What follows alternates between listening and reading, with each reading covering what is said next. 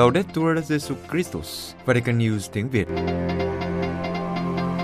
Radio Vatican, Vatican News tiếng Việt. Chương trình phát thanh hàng ngày về các hoạt động của Đức Thánh Cha, tin tức của Tòa Thánh và Giáo hội Hoàn Vũ được phát 7 ngày trên tuần từ Vatican và Roma. Mời quý vị nghe chương trình phát thanh hôm nay, Chủ nhật ngày 16 tháng 4 gồm có Trước hết là bản tin, Tiếp đến là lá thư Vatican. Và cuối cùng là mục bước từng bước truyền công giáo. Bây giờ kính mời quý vị cùng Phượng Hoàng và Vũ Tiên theo dõi tin tức.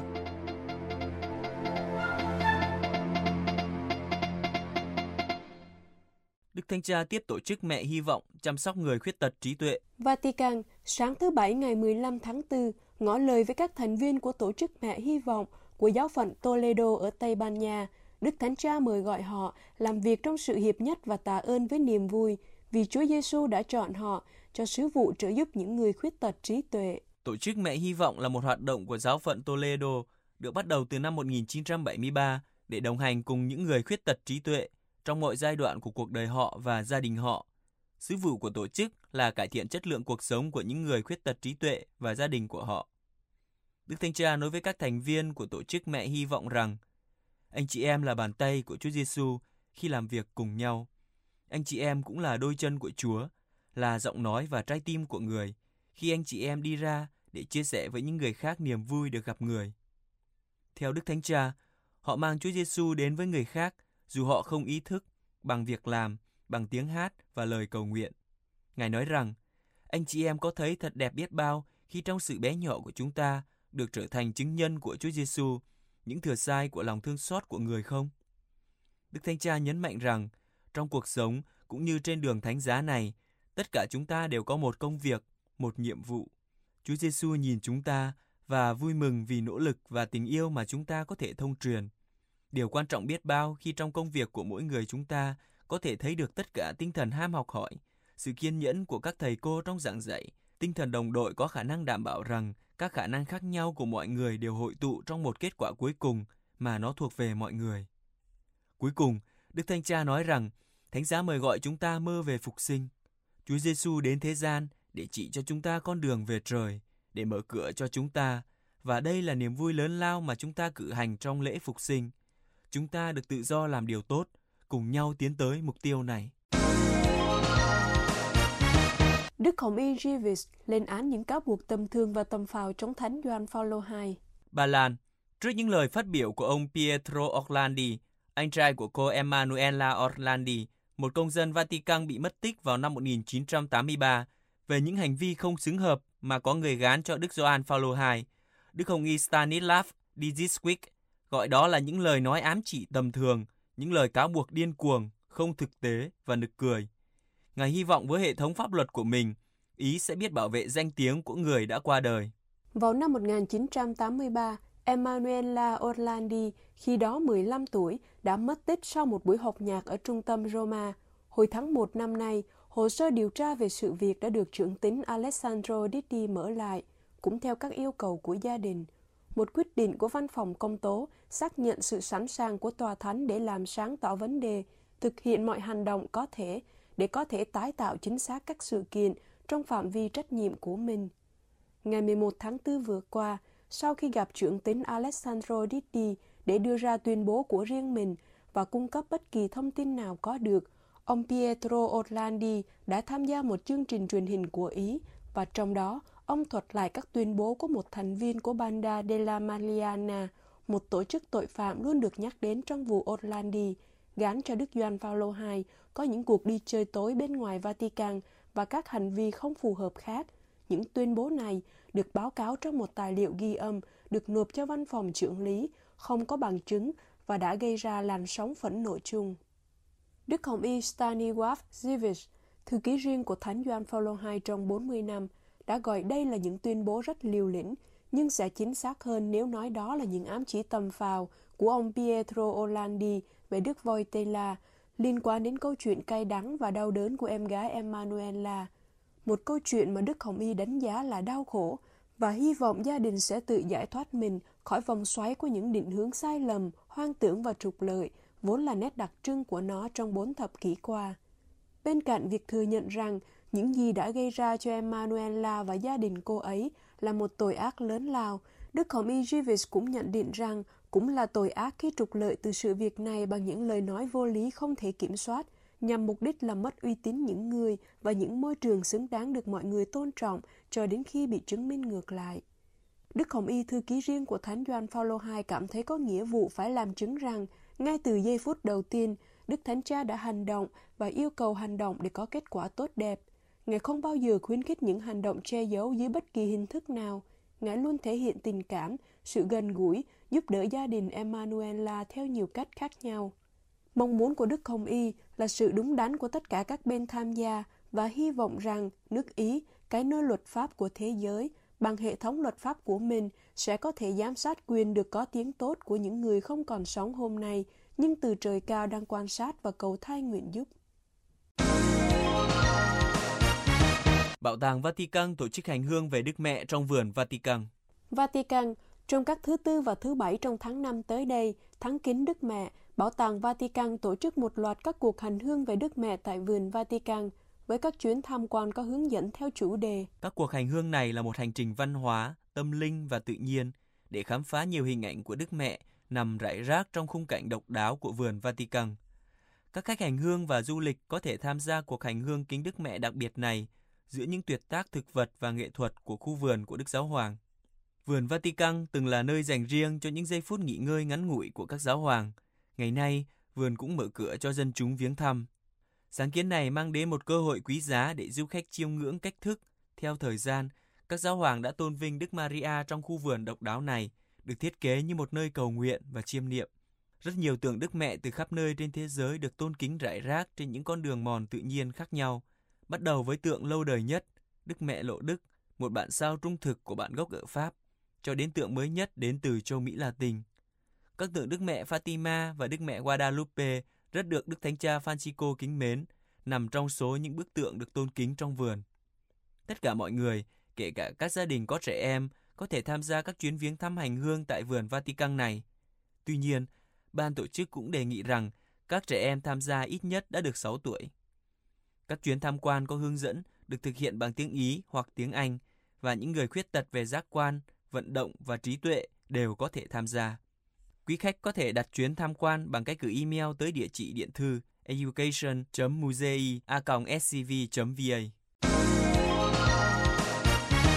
Giáo chủ Công giáo Đông phương Ukraine gửi sứ điệp phục sinh. Kiev, Đức Tổng giám mục Sviatolav Sekuk, giáo chủ Công giáo Đông phương Ukraine đã gửi sứ điệp phục sinh, trong đó Ngài mời gọi các tín hữu nhìn vào tình hình đất nước với niềm hy vọng phục sinh, xác tín rằng vết thương vinh quang phục sinh của Chúa chạm đến vết thương đau đớn đang rỉ máu của người dân Ukraine. Nhờ đó, mọi người được thêm sức mạnh. Đức Tổng giám mục viết, chiến thắng của chúng ta không chỉ tùy thuộc vào khả năng quân sự chống lại quân đội Nga, nhưng còn từ khả năng của chúng ta trên mặt trận thiêng liêng, mở lòng đón nhận quyền năng phục sinh của Chúa và trong tay người trở thành khí cụ chữa lành và bình an. Lãnh đạo giáo hội công giáo Ukraine nghi lễ Đông Phương nhìn nhận rằng không dễ tìm sự chữa lành khi thể xác và tâm hồn chúng ta bị tổn thương sâu sắc, nhưng cần xác tín rằng mặc dù đã sống lại, nhưng thân xác vinh quang phục sinh của Chúa vẫn còn mang vết thương của cuộc khổ nạn, cái chết khủng khiếp, nhưng sự chết không còn quyền trên người nữa. Sứ điệp viết, hôm nay Chúa Kitô phục sinh mở rộng đôi tay tràn đầy sức sống và bị thương tích đến Ukraine bị tổn thương, những vết thương vinh quang của người chạm đến vết thương đau đớn đang còn rỉ máu của chúng ta. Nhờ đó, chúng ta được thêm sức mạnh. Đức Tổng giám mục khẳng định thêm, Chúa nhìn thấy đau khổ của chúng ta và chúng ta có thể chắc chắn về sự gần gũi của người trong những lúc đau khổ. Với sự phục sinh, Chúa đã mở cửa thiên đàng cho chúng ta, nhưng để được bước vào, chúng ta cần phải cộng tác và phó thác. Và như thế, ánh sáng phục sinh sẽ biến nỗi buồn và nước mắt thành niềm vui phục sinh, như đã xảy ra với phụ nữ mang dầu thơm đến ngôi mộ trống của đấng cứu thế. Trong sứ điệp, vị lãnh đạo giáo hội còn nhắc đến gia đình của những người lính, đặc biệt những người đang bị tù và mất tích, những người đang ở trong các vùng bị chiếm đóng, những người không thể tham dự các cử hành phục sinh, những người phải di tản, các tình nguyện viên và các linh mục tuyên úy quân đội. Giáo hội Công giáo Đông phương Ukraine là giáo hội lớn nhất trong các giáo hội tự quản hiệp thông với giám mục Roma. Trong một quyết định mang tính lịch sử vào tháng 2 năm 2023, Đức Tổng giám mục trưởng Skyatolav Skechuk, lãnh đạo giáo hội Công giáo Ukraine nghi lễ Đông phương, đã công bố từ ngày 1 tháng 9 năm 2023, Giáo hội Công giáo Ukraine nghi lễ Đông Phương sẽ chuyển sang lịch Gregoriano cho các ngày lễ cố định. Theo đó, giáo hội sẽ mừng lễ Giáng sinh và lễ hiển linh giống như giáo hội Công giáo nghi lễ Latin. Tuy nhiên, lễ phục sinh vẫn duy trì cách tính hiện tại. Vì thế, giáo hội Công giáo Đông Phương Ukraine cử hành lễ phục sinh sau giáo hội Công giáo Latin một tuần. Các bạn trẻ của Đại hội Giới Trẻ Lisbon sẽ thảo luận về lối sống bền vững. Lisbon, Hội nghị quốc tế lần thứ tư về chăm sóc thụ tạo do tổ chức Gioan Paulo II vì giới trẻ tổ chức sẽ diễn ra vào ngày 31 tháng 7 tại thủ đô Tây Ban Nha. Nội dung cuộc gặp gỡ xoay quanh các chủ đề kinh tế, gia đình, tài nguyên thiên nhiên, chính trị và công nghệ. Trong quá trình chuẩn bị tinh thần cho Đại hội Giới Trẻ Thế giới năm 2023, từ ngày 1 đến ngày 6 tháng 8 tới đây, nhiều người trẻ đã nhấn mạnh rằng đối với họ, hệ sinh thái toàn diện là một trong những chủ đề ưu tiên của Đức Thánh Cha Francisco, và đó là một trong những lĩnh vực mà họ là người đầu tiên dấn thân thực hiện. Vì điều này, tổ chức Gioan Paulo II vì giới trẻ tổ chức hội nghị quốc tế lần thứ tư về chăm sóc thụ tạo vào ngày 31 tháng 7, một ngày trước Đại hội Giới Trẻ tại Đại học Công giáo ở Lisbon. Tại hội nghị với chủ đề Sự dân thân của người trẻ về hệ sinh thái toàn diện, lối sống cho một nhân loại mới, các tham dự viên là các đại biểu của các hội đồng giám mục, các phong trào, các hiệp hội quốc tế và các trường đại học công giáo sẽ gặp gỡ với các chuyên gia. Tất cả sẽ cùng thảo luận, suy tư về năm lĩnh vực của cuộc sống con người. Đó là kinh tế, giáo dục, đời sống gia đình, tài nguyên thiên nhiên, chính trị và công nghệ. Trong ba đại hội giới trẻ thế giới gần đây, tổ chức Gioan Paulo II vì giới trẻ đã tiến hành ba hội nghị về chăm sóc thụ tạo. Năm 2023 tại Rio de Janeiro với chủ đề những người trẻ bảo vệ thụ tạo. Năm 2016 tại Krakow với chủ đề Vì một hệ sinh thái toàn diện, những người trẻ giữ vai chính của sự thay đổi. Năm 2019 tại Panama với chủ đề Các bạn trẻ vì ngôi nhà chung, hoán cải sinh thái trong hành động. Theo ông Daniele Bruno, Chủ tịch tổ chức Joan Paulo II vì giới trẻ, đây là một cam kết phát sinh từ sự quan tâm đến những gì đang xảy ra với ngôi nhà chung của chúng ta, đến ý thức về nguồn gốc con người, về cuộc khủng hoảng sinh thái, từ đó đưa ra một cam kết cho một hành động cụ thể và lâu dài bảo vệ thủ tạo. Ông nói rằng, mục tiêu của việc trao đổi ý kiến là cùng nhau đưa ra một suy tư về lối sống đã được áp dụng, nhưng trên hết, về những lối sống mới vẫn sẽ được áp dụng trước thách đố văn hóa, giáo dục và tinh thần đang chờ đợi các thế hệ mới và tương lai. Cho một nhân loại mới nhìn trái đất không phải là một nguồn tài nguyên để khai thác, nhưng là một món quà của Chúa dành cho nhân loại. Giáo hội Ba Lan cử hành lễ và tuần lòng Chúa thương xót. Varsava, Giáo hội Ba Lan cử hành lễ và tuần lòng Chúa thương xót lần thứ 79, bắt đầu từ ngày 16 tháng 4, được cụ thể trong các hoạt động bác ái.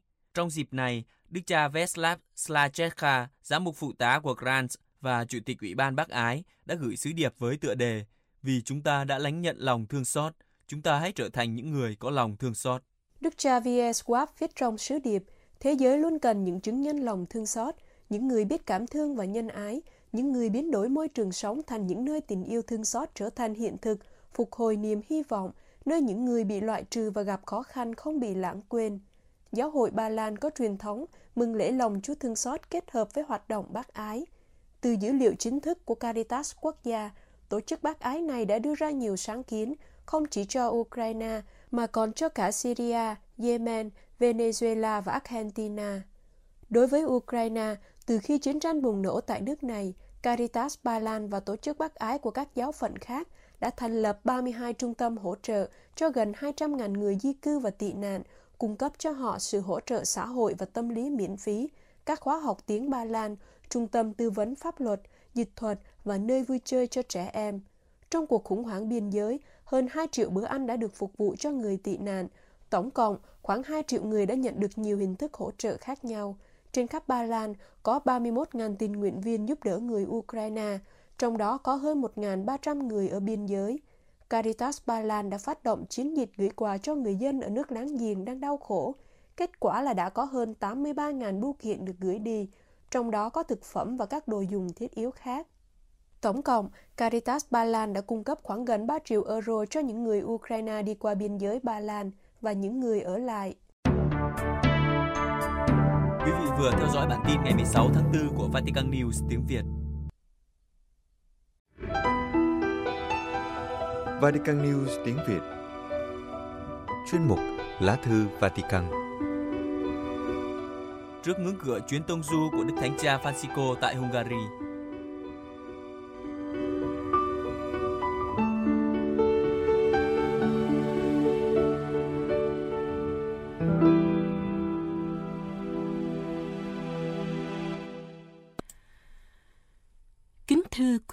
giả, chỉ còn gần 2 tuần nữa, Đức Thánh Cha Francisco sẽ thực hiện chuyến tông du thứ 41 kể từ khi được bầu làm giáo hoàng cách đây 10 năm. Ngài sẽ chính thức viếng thăm Hungary từ ngày 28 đến 30 tháng 4 sắp tới. Cuộc viếng thăm sẽ mang lại nhiều hy vọng cho các tín hữu công giáo tại nước này. Đây sẽ là lần thứ hai trong vòng 18 tháng Đức Thánh Cha đặt chân lên đất Hungary và cụ thể là tại thủ đô Budapest lần đầu tiên diễn ra vào Chủ nhật ngày 12 tháng 9 năm 2021.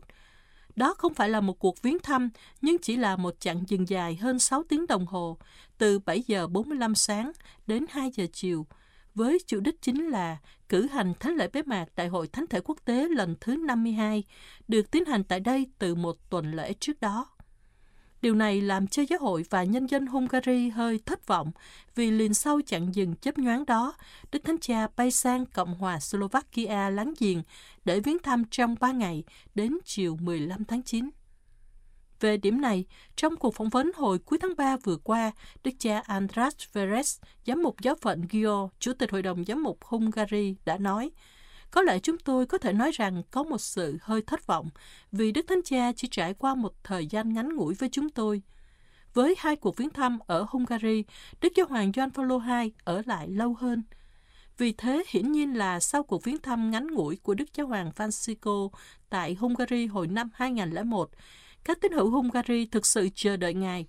Thực vậy, trong lời giả từ, Đức Thánh Cha đã nói là Ngài thích trở lại để viếng thăm chính thức và tất cả chúng tôi đều vui mừng khi nghe điều đó. Đức cha Veres nói thêm rằng, tôi nghĩ kinh nghiệm đáng nhớ với các đông đảo các tín hữu nhiệt thành trong Đại hội Thánh thể quốc tế đã giữ một vai trò quan trọng trong quyết định của Đức Thánh Cha trở lại thăm Hungary. Chúng tôi có thể nói Ngài rất vui mừng khi ở đây, và Ngài cũng đã từng gần gũi các nữ tu Hungary ở Buenos Aires, Argentina.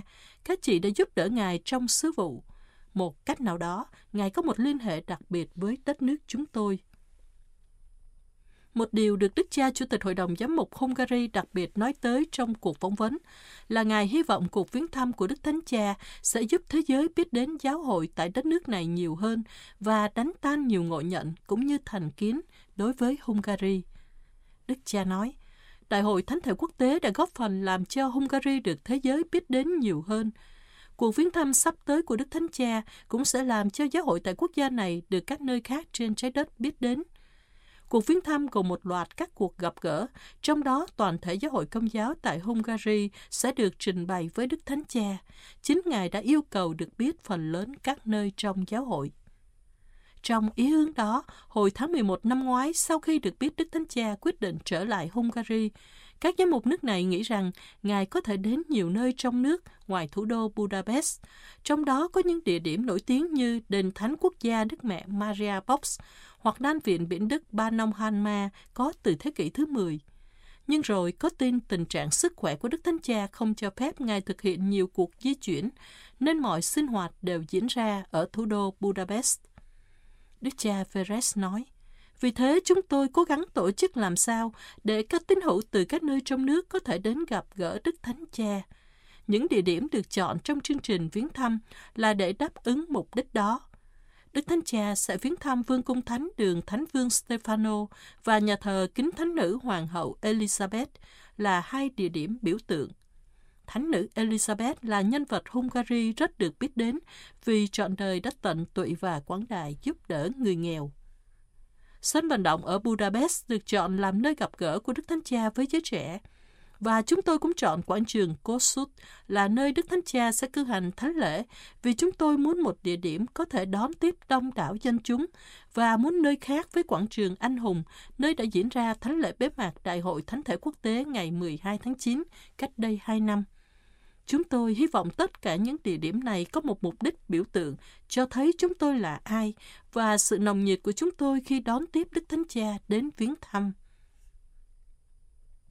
Hungary rộng 93.000 cây số vuông, hơn 1 phần tư Việt Nam với gần 9 triệu 800 ngàn dân, trong đó có gần 6 triệu tín hữu công giáo, tương đương với 61% dân số và thuộc 17 giáo phận. Những năm dài dưới chế độ Cộng sản đã ảnh hưởng rất tiêu cực đến đời sống giáo hội công giáo tại Hungary, khiến cho tỷ lệ hành đạo tại nước này rất thấp và ơn gọi khan hiếm. Đức cha Chủ tịch Hội đồng Giám mục Hungary giải thích thêm, Chúng tôi phải nhìn nhận giáo hội đang cảm nghiệm một thời kỳ khó khăn tại Hungary. Đối với chúng tôi, điều hiển nhiên là cách thức giáo dục người trẻ theo chủ nghĩa vô thần, từ vườn trẻ cho tới đại học, đang tạo nên nền giáo dục phi Kitô. Nhưng dầu sao, dù dưới thời Cộng sản, các gia đình vẫn có thể giáo dục con cái tại gia và dạy dỗ chúng trong đức tin công giáo. Ngoài ý thức hệ của nhà nước, vẫn có cơ hội cho Kitô giáo sống còn. Nhưng ngày nay chúng tôi đang gặp nhiều thế hệ không hề nhận được một nền giáo dục Kitô trong khuôn khổ một gia đình Kitô và họ lớn lên như những người vô thần. Từ Tây phương, lối sống duy khoái lạc tràn tới, làm cho tình trạng không tín ngưỡng tại Hungary mạnh mẽ hơn. Giữa hai sức ép đó, giáo hội công giáo tại Hungary đang cố gắng hết sức để loan báo tin mừng. Chúng tôi có số tín hữu công giáo ít hơn vì có ít gia đình Kitô dấn thân – Kết quả là chúng tôi có ít ơn gọi linh mục và tu sĩ. Với một nhóm nhỏ, việc loan báo tin mừng trở nên khó khăn hơn. Đức cha Veres nói thêm rằng, dầu sao chúng tôi cũng có thể nói có một dấu hiệu nhỏ đáng kể về sự củng cố đức tin Kitô ở Hungary. Mới đây tôi nói chuyện với một giám mục, cũng là bạn cũ của tôi, đức cha ấy nói, đừng nghĩ rằng cách đây nhiều thập niên đã có nhiều tín hữu Kitô dấn thân hơn ngày nay. Cộng đoàn Kitô nhỏ, nhiều người trong họ được dẫn tới đức tin không phải nhờ gia đình, nhưng nhờ các phong trào và cộng đồng tâm linh khác nhau. Họ đang là những người tiếp tục chiếu sáng. Chúng tôi thấy rằng có một số kết quả đang xuất phát từ điều đó. Chúng tôi đặc biệt nhận thấy tình trạng này khi gặp gỡ những người trẻ và tổ chức những sinh hoạt như cuộc gặp gỡ thường niên với trẻ công giáo Hungary gọi là Forasson, có liên hệ tới hội nghị thánh thể. Điều này chứng tỏ nhiều người trẻ vốn không được giáo dục về tôn giáo, nhưng nay họ quan tâm tới đức tin qua trường học hoặc các nhóm bạn hữu của họ và họ có thể cởi mở đối với công giáo. Cuộc viếng thăm của Đức Thánh Cha tại Hungary chắc chắn cũng sẽ có ảnh hưởng đối với vị trí của nước này trong bối cảnh Âu Châu và chiến tranh tại Ukraine. Hungary vốn bị dư luận các nước khác trong Liên hiệp Âu Châu coi là nước bảo thủ và họ mạnh mẽ phê bình về điều này nhưng lập trường của Hungary cũng được một số nước khác ca ngợi và coi đây là một sự gợi ý cho những nước muốn bảo vệ các truyền thống địa phương của họ và các canh cội Kitô. Ví dụ, trong Liên hiệp Âu Châu, có 15 nước đã lên án Hungary vì đã ban hành luật cấm dạy lý thuyết về giống, về đồng tính luyến ái ở trường học. Tuy nhiên, chính phủ cánh hữu của nước Ý đã bên Hungary và không ủng hộ lập trường của 15 nước kia – Phe tả ở Ý tố cáo chính phủ là theo bè của Orbán, thủ tướng Hungary. Trước hiện tượng này, đức cha Veres kể lại rằng, khi du hành qua các nước Âu Châu, tôi cũng thấy điều này vì báo chí, truyền thông, nhiều người có xu hướng nhận thức tiêu cực về Hungary. Tôi có nhiều linh mục và giám mục thân hữu ở vùng nói tiếng Đức mà tôi đã học chung ở Roma. Họ hỏi tôi, điều gì đang xảy ra ở Hungary vậy? Tôi đáp, hãy đến Hungary mà xem tận mắt. Khi những người bạn đó đến và thăm tôi, họ nhận thấy có nhiều thông tin sai được phổ biến trên báo chí về Hungary. Về việc giáo hội hoặc chính phủ Hungary bị gán cho nhãn hiệu bảo thủ, đối với tôi đó là một lời khen ngợi hơn là một sự lăng mạ. Nếu bạn nhìn những điều mà người ta phê bình chúng tôi, những điều cơ bản nhất như sự kiện chính phủ Hungary từ chối cho giảng dạy ý thức hệ về giống tại trường học, chẳng hạn, các tín hữu đồng ý về biện pháp này, Vấn đề không phải là xu hướng tính dục nơi cá nhân, vấn đề là chúng ta như một xã hội tân tiến đang tạo ra một môi trường để một ý thức hệ có thể được áp đặt cho trẻ em, tìm cách để thử và ảnh hưởng trên chúng. Tôi nghĩ rằng Thiên Chúa đã tạo nên con người có nam có nữ và đó là quy luật, nói khác đi là sai lầm. Về vấn đề di cư, ai nói rằng Hungary không đón tiếp di dân thì đó là điều không đúng nhưng từ năm 2015, chúng tôi từ chối không nhận những người di dân bất hợp pháp vào Hungary. Có đầy những người di dân tại Hungary. Đúng vậy, hôm qua tôi đã gặp một đôi vợ chồng di dân từ Syria. Họ đang chờ sinh đứa con đầu lòng và họ xin tôi giúp tìm một nơi ở. Đặc biệt, chính phủ Hungary đang cố gắng giúp đỡ các tín hữu Kitô tại Trung Đông. Từ Ukraine, chúng tôi đã đón tiếp hơn một triệu người tị nạn. Phần lớn trong số họ muốn đi các nước khác sau đó, nhưng một số lớn khác đang ở lại Hungary và chúng tôi giúp đỡ họ. Đó là những vấn đề bị Liên hiệp Âu Châu và một số nhà chính trị mạnh mẽ phê bình Hungary. Nhưng tôi nghĩ đó là những điều hoàn toàn bình thường và hợp lý như tại đất nước chúng tôi hiện nay.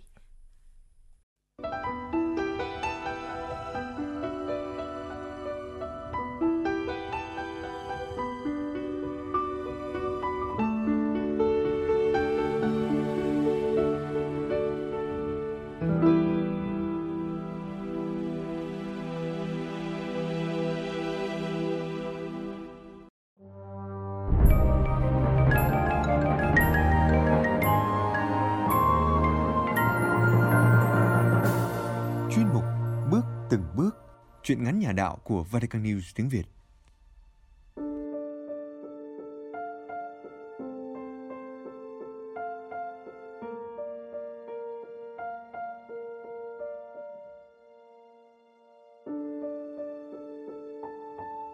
Đó hoa trên thập tự của tác giả Tân Khiêm, trích trong tập truyện ngắn Tràng chuỗi huyết qua giọng đọc Bích Ngọc Vatican News tiếng Việt thực hiện. Tôi thông dong trên chiếc xe đạp trên con đường quen thuộc để trở về nhà sau một ngày chạy sâu học thêm để chuẩn bị cho kỳ thi đại học. Chút ánh hoàng hôn cuối ngày khiến cho quang cảnh xóm đảo có chút gì đó yên bình. Tôi ngân nga một điệu nhạc mình ưa thích và tranh thủ thưởng thức cảnh đẹp đẽ này trước khi màn đêm ập tới đánh chết nó đi, cái thứ đàn bà lăng loàn. Một tiếng la chua chát phá tan sự yên bình trước đó. Tôi chạy chậm lại vì đám đông gần như chắn hết con đường phía trước. Trong đám hỗn loạn, tôi thấy một người đàn bà đang túm tóc tôi sành sạch một cô gái gần như đã bị xé hết quần áo. Miệng bà ta không ngừng chửi rủa, kèm theo sự ủng hộ của một vài người cô gái bị túng tóc, chỉ kịp ôm mặt và cố gắng thu người lại nhằm che đi cơ thể của mình. Tiếng khóc lóc van xin của cô gái dường như trở thành adrenaline khiến những người khác trở nên hung hăng hơn. Thiếu gì đàn ông mà mày cứ đâm đầu vào đàn ông có vợ hả? Tao đánh cho mày nhớ.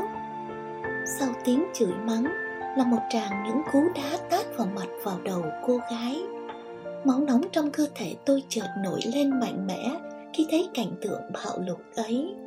Tôi muốn lao vào can ngăn, nhưng đó chỉ là một suy nghĩ dũng cảm trong đầu tôi. Vì thực tế tay chân tôi đang bụng rụng vì khiếp hãi, và thương cảm cho cô gái mặc dầu tôi chưa rõ trắng đen thế nào. Nhiều người lao vào can ngăn khi thấy cô gái dần lạ đi vì đau đớn. Sau một hồi hăng máu mấy người phụ nữ đó cũng bỏ đi với những lời đe dọa, cảnh cáo, đầy thô tục nhắm tới cô gái. Đám đông hiếu kỳ dần tan đi, như đoàn người túa ra về sau khi xem hết một màn kịch ở sân khấu. Vài người đỡ cô gái dậy, họ dìu cô đến một tán cây gần đó. Họ hỏi gì cô cũng im lặng. Cô chỉ cố gắng vơ lấy mớ quần áo đã bị xé rách tả tơi để che lấy cơ thể cô ngượng nghịu mặc chúng vào, mặc dù có mặc cũng như không. Những người giúp cô cũng lặng lẽ rời đi. Chỉ còn cô với mớ cảm xúc hỗn độn. Tôi chậm chậm dắt chiếc xe đạp ngang qua chỗ cô. Ánh mắt buồn bã dàn dụa nước mắt ngước lên nhìn tôi, rồi khẽ cúi sụp xuống. Chị khoác cái này vào đi.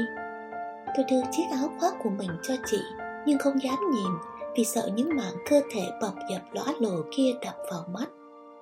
Chị rụt rè đón lấy chiếc áo của tôi. Chị khóc thút thít khẽ nói lời cảm ơn. Sau khi khoác chiếc áo vào, chị lặn thật nhanh vào con đường đã không còn nắng. Có lẽ màn đêm là thứ duy nhất có thể cho chị ẩn nấp và xoa dịu chị lúc này. Tôi thở dài và trở về nhà với mớ cảm xúc hỗn độn về đến nhà tôi nằm dài trên chiếc giường quen thuộc của mình.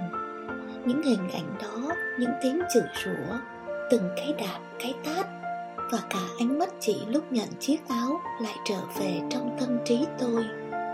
Có thật là chị ta giật chồng của người phụ nữ đó. Sự việc hôm nay kết quả do chính chị gây ra. Giao gì gặp nấy thôi chứ thương xót cái gì. Hàng loạt chất vấn xảy ra trong đầu tôi tôi vớ lấy chiếc điện thoại để thoát khỏi mớ suy nghĩ ấy. Tôi lướt facebook một lượt và mắt tôi dừng lại ngay một đoạn clip với tiêu đề không thể nào rõ hơn nữa. Tiểu tam bị đánh ghen tại thôn x. Không cần xem, tôi cũng biết clip đó ghi lại những gì, vì chính tôi là người chứng kiến trực tiếp. Tôi nhấp vào một bình luận để xem phản ứng của dân tình. Tôi không mấy ngạc nhiên khi thấy hàng loạt bình luận hả hê, mỉa mai và luận tội chị ấy. Tôi vứt chiếc điện thoại xuống vì cảm thấy chút chất vấn về lòng thương xót của tôi đối với chị dường như bị tan biến như sương mai buổi sớm. Tôi mở một bản nhạc êm dịu và cố chìm vào giấc ngủ sau một ngày với quá nhiều biến cố. Sáng hôm sau, tôi bị đánh thức bởi tiếng chuông nhà thờ. Tôi vội vã bật dậy vì đây là chuông hai rồi. Hôm nay là chúa nhật và tôi phải đến nhà thờ sinh hoạt với các em thiếu nhi, vì tôi là huynh trưởng trong giáo xứ. Tôi luống cuốn vệ sinh cá nhân và tìm quần áo để mặc vào cho kịp, vì người hướng dẫn các em không thể tới quá trễ được. Tôi mất 5 phút để tìm chiếc áo khoác quen thuộc, đến khi sực nhớ lại rằng tôi đã trao nó cho chị ấy. Tôi vớ đại chiếc áo khác và chạy thục mạng đến nhà thờ. May mắn thay tôi đến vừa kịp giờ các em tập trung cố gắng diễn để tỏ ra không hốt hoảng vì sợ trễ giờ. Tôi tập trung các em qua điệu còi quen thuộc. Vừa hướng dẫn các em vào nhà thờ xong, tôi nghe đâu đó có tiếng xì xầm một bên phía dãy nhà sinh hoạt chung của giáo xứ. Thì ra là các bà trong hội hiền mẫu. Một nhóm tầm năm sáu người đang ra tay chỉ trỏ. Một bóng dáng nhìn có vẻ quen quen đối với tôi. Tôi khựng lại vài giây để lục tìm trong tâm trí sự quen quen mơ hồ ấy tiểu tam hai từ ấy hiện lên trong tâm trí tôi. Đúng thế, chính chị ấy. Chị ấy làm gì ở đây thế nhỉ? Tôi tự nhủ. Điều thắc mắc ấy chợt đứt quãng khi tôi nghe hiệu lệnh của các anh chị huynh trưởng gọi. Tôi vào nhà thờ với một nỗi băn khoăn khó hiểu. Trong suốt thánh lễ, tôi đôi lần chia trí. Đến đoạn tin mừng hôm nay nói về người đàn bà ngoại tình được Chúa Giêsu cứu và tha thứ tâm trí tôi trở nên tập trung lạ thường. Tôi lắng nghe từng lời của Chúa và từng lời giảng của cha xứ. Tôi thấy lòng bình an khi nghe đến câu, ai vô tội thì hãy ném đá chị này trước đi. Một câu chất vấn đối với người muốn ném đá, nhưng lại là một lời tha thứ và giải cứu đối với người đàn bà ngoại tình. Nỗi băn khoăn của tôi về cái sự thật của chị tiểu tam ấy dường như tan biến đi phần nào sau khi sinh hoạt ở nhà thờ xong, tôi đứng đợi từng dòng người lũ lượt kéo nhau ra về. Có những khuôn mặt khoan khoái vui tươi vì cảm thấy niềm hạnh phúc sống đạo. Có những khuôn mặt phản chiếu nét ưu tư, thoáng buồn. Cũng có những khuôn mặt tối sầm vì bực bội.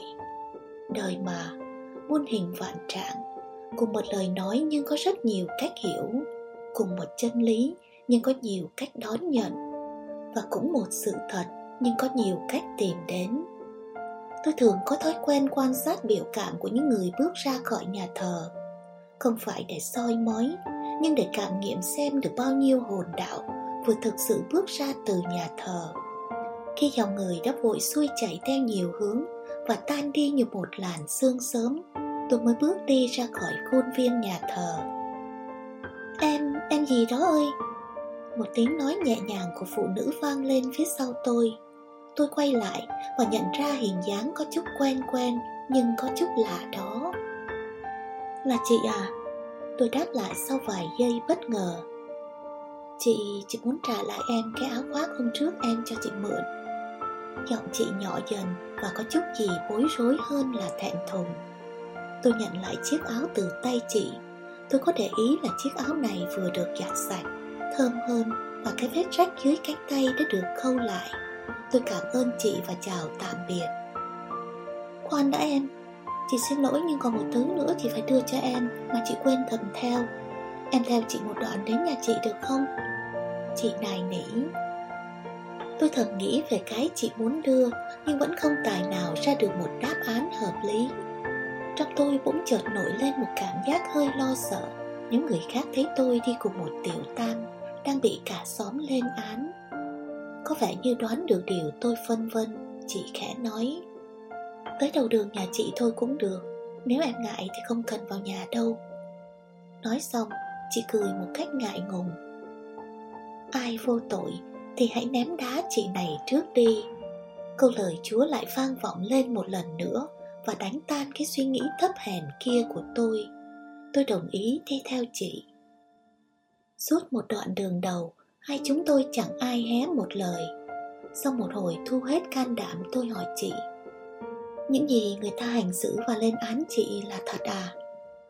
Tôi biết khi hỏi câu này có thể động chạm đến chuyện không vui của chị, nhưng tôi thật sự muốn giải gỡ những băn khoăn trong lòng. Im lặng một giây, chị lên tiếng, có những sự xảy ra ở trước mắt, nhưng chưa chắc là sự thật. Em có tin không? Tôi bất ngờ trước lối trả lời của chị. Không ngại ngùng, không bối rối, nhưng có điều gì đó rất chân thật và xác tín. Em tin, thật ra đôi vấn đề chị người trong cuộc mới hiểu được. Vậy thì em cứ đến nhà chị đi, rồi sẽ rõ. Mất tầm 10 phút, Chúng tôi đã đến trước một căn nhà cấp 4 đơn sơ, Được vây quanh bởi dãy hàng rào bằng hoa dâm bụt. Chị vừa mở cổng thì có hai đứa bé chạy ảo ra. Mẹ đã về.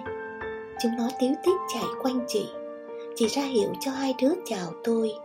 Chúng lễ phép khoanh tay chào, Rồi chạy tóc vào nhà với bịch bánh chị vừa đưa cho chúng. Con chị đấy à Thế bố chúng nó đâu? Chị mỉm cười, Vừa đưa ly nước cho tôi vừa bảo, Đúng, con chị đấy, Nhưng không phải là con ruột, Một đứa là con của chị gái chị. Một đứa là chị nhận nuôi. Tôi sững người khi nghe câu trả lời ấy. Sao lại? Chị gái chị sau khi sinh bé thì qua đời. Chồng chị ấy lại cưới vợ khác Nhưng không muốn đem nó theo. Chị đem nó về Và từ gì chị là mẹ nó luôn. Còn đứa chị nhận nuôi kia, thực ra chị nhặt được ở bên rặng tre cuối xóm trong khi đi làm về lúc chập tối giờ tôi mới thấm thía câu trả lời của chị lúc tôi hỏi khi đi đường. Thế còn vụ đánh ghen đó là thế nào hả chị? Chị biết, em sẽ hỏi câu này sau khi biết hoàn cảnh của chị. Nhưng thực ra chị bị oan. Chị biết anh ấy trong một lần chở đứa con của chị gái đi khám bệnh. Trò chuyện qua lại thấy hoàn cảnh của chị như thế, nên anh ấy muốn ủng hộ cho chị một số tiền để thêm cuốn sách, cuốn vở quần áo cho hai đứa đi học thôi. Chị cũng rất ngại khi nhận số tiền ấy, nhưng anh ấy cứ nài nỉ và đến nhà đôi lần. Tình ngay ý gan nhiều người đồn thổi và đến tai vợ anh. Cuối cùng, sự việc diễn ra như em thấy đó. Chị kể, mà nước mắt dường như trực trào trên khóe mi. Tôi im lặng không thốt nên lời vì bất bình thay cho chị, cho những gì chị đã phải chịu đựng đây, chị gửi trả em vật này. Lúc giặt chị thấy lấn cấn, mở ra thì thấy nó. Chị dò hỏi biết đây gọi là tràng chuỗi cho người công giáo, nên hôm nay chị đến nhà thờ để tìm em, hy vọng gặp được. Thế nhưng, vừa thấy em ở đầu cửa nhà thờ, thì chị bị một số bà chặn lại và không cho vô nữa. Chị đành đứng ngoài đợi em ra về thôi. Chị vừa nói, vừa rưng rưng với vẻ mặt rất chân thành. Tôi nhận lại tràng chuỗi mân mê nó trong tay một hồi. Tôi nắm lấy tay chị và trao tràng chuỗi đó lại vào tay chị. Chị bất ngờ trước hành động ấy và không nói nên lời nào. Em tặng nó cho chị vì em nghĩ chị xứng đáng lãnh nhận những điều tốt đẹp hơn. Em rất quý tràng chuỗi này vì đây là vật giúp em cầu nguyện với những lời kinh đẹp đẽ bên đạo. Từng giọt nước mắt khẽ lăn trên gò má chị. Chị khóc những tiếng thổn thức ấy, tôi nghe như tiếng cảm ơn của chị đối với tôi, và cũng như là tiếng mời gọi tôi cách sống đạo mà Chúa Giêsu đã truyền dạy. Tôi mỉm cười và từ biệt chị. Tôi bước đi từng bước trên con đường mà lòng cảm thấy an yên. Vì hôm nay tôi sống được điều mà chúa dạy, dù rất nhỏ nhặt. Tiếng chuông nhà thờ vang lên. Chủ nhật hôm nay tôi không dậy trễ nữa. Sửa soạn xong tôi khoác chiếc áo quen thuộc vào. Tôi từng bước tận hưởng chút thanh bình của buổi sớm mai. Miệng ngân nga vài câu hát quen thuộc. Bất chợt, tôi dừng hát trước bóng dáng nhỏ bé của một người đứng trước cổng nhà thờ. Chị muốn biết những lời kinh đẹp đẽ để dùng vật này. Em giúp chị vào đạo được không? Chị nói một cách xác tính và đưa tràng chuỗi ra trước mặt tôi. Bỗng chốc tôi chợt thấy một đóa hoa đang chớm nở trên thập tự đau thương.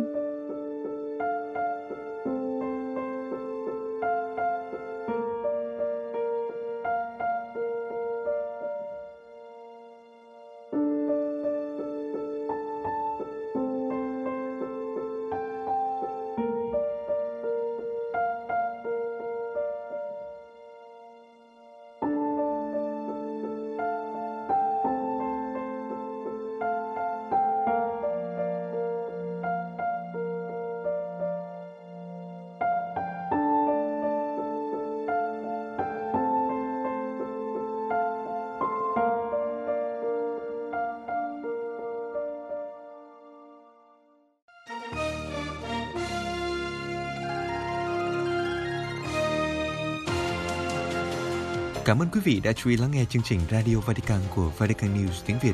Xin Thiên Chúa chúc lành cho quý vị và toàn gia quyến. Laudetur Jesu Christus, ngợi khen Chúa Giêsu Kitô.